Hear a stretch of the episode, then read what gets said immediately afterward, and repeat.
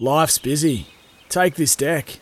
There's heaps to do on it, like um, polishing off this wine. That's tough.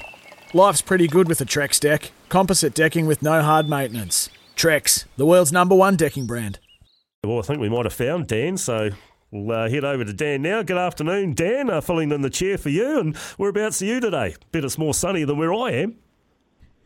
yeah, g'day guys. Thanks for uh, keeping the seats warm. Uh, I'm just just driving off the boat in Picton. It's a beautiful day down here. Oh, that's great. So, Dan, Dan, Dan, what's the trip been like for you? I know the last few weeks um, you've done pretty well getting out of the big trips on a Sunday because you're hosting Dog Speed, but you drew the short short straw this time going up to Palmy. What's that timetable been like the last few days? Uh, it's, it hasn't been too ideal, really. It's hard to get the boats these days. I had to leave home uh, Wednesday at midnight to get on the 8 o'clock boat Thursday morning and uh, went up and stayed at uh, Courtney Turnbull's in Foxton for the weekend. So she was a good host and the dogs were well looked after and could only manage to get a boat back uh, first thing this morning, which isn't ideal. Usually would come straight home after the races, but um, yeah, so it hasn't been too ideal. Managed to actually get a boat home next Friday night though, so I'll, I'll, I'll make the show next week.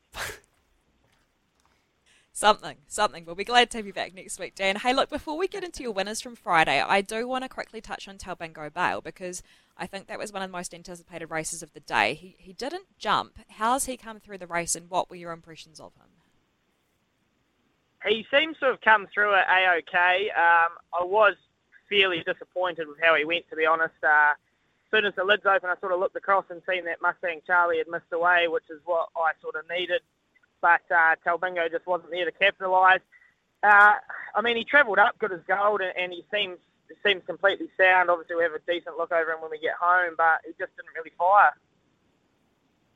Yeah, it was quite unusual for him, but yeah, hopefully when you get home, everything is still a okay. But at least it wasn't a wasted long journey for you, Dan, because you guys did take out the two distance heats. First of all, Raja Bale, who only just missed out on qualifying for the Nationals final at Wentworth Park. He was outstanding. He's won by over seven lengths in 41.92. You must have been very pleased with that performance.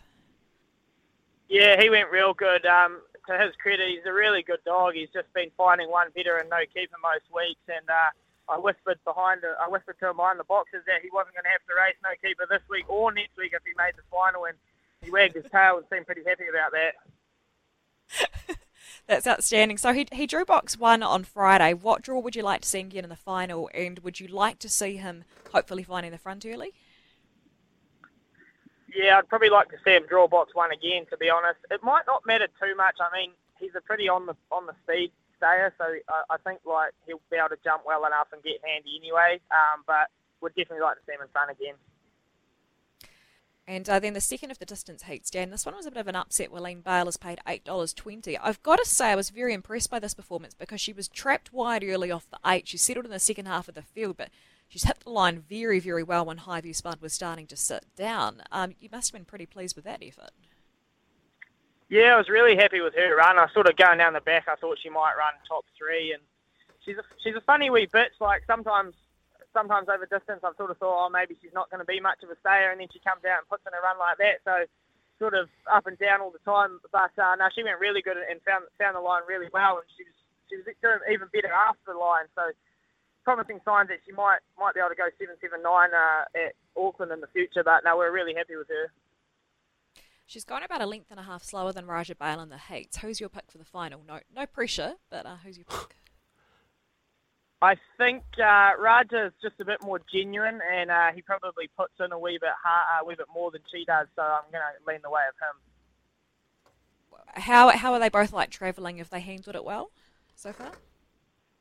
Yeah, Raja's a bit of a buffhead. He uh, he's pretty highly strung dog, but uh, he has handled the trip really well and, and come through the run really well. And uh, Wileen Bale's actually she's come through it probably as as good, if not better, than he has.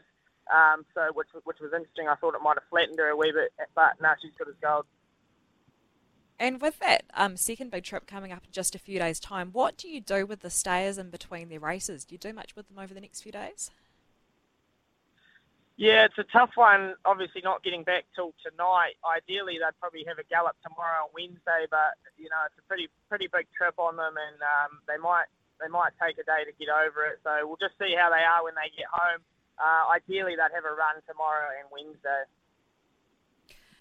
Dane, you got a bit of abuse from me last week because you had some winners earlier on in the week and I completely missed those tips. But um, ignoring that, let's talk about Friday. When you were handling your dad's winners at Palmerston North, you were actually having a winner of your own down at Addington. Empty Garden was $1.20 favourite, has won in 17.18, um, and he's now won three in a row. This is a very nice dog that you've got in the kennels at home. Yeah, I don't think I've ever had one step out that's opened a dollar forty-five before, so it was nervous times. Actually, I think I had my first dog in the Super Surge as well, so that was exciting to finally make that cut. But uh, I rang, I rang, rang Dad after the first two distance dogs, and uh, I said, "Well, I've done done it for you. Now you've got to bloody return the favour," which he managed to do, thankfully. That, that's very good. He didn't mess up handling in your absence down there. Um, we can't let you go without giving us a winner or two for the week because you've become renowned on the show for handing out the winners. So who do we need to follow in this week, Dan?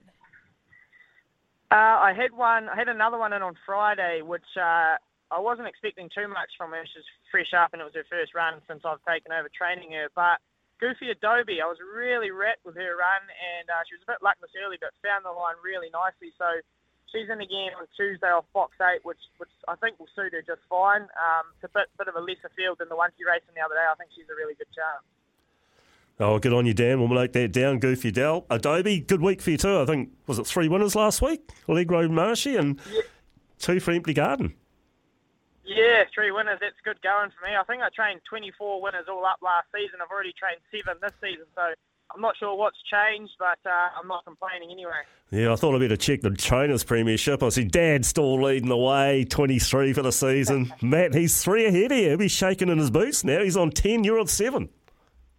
Yeah, I've, I've, to be fair, I've taken over half of his team in the last couple of weeks with him downsizing, so uh, I'll have to try and knock them, knock him off this this year. Well, we'll look forward to it. And you can knock me off out of this chair next week, Dan. Uh, thanks for your input today. Have a safe trip back to Christchurch, and thanks for all that info on getting those dogs home. Yeah, thanks very much for having me, guys. For logbook servicing you can rely on, you need to make the right choice. You need trained professionals who are fully qualified to service your car according to manufacturer's specifications. For real peace of mind and a nationwide warranty, book in or book online at repcoservice.com.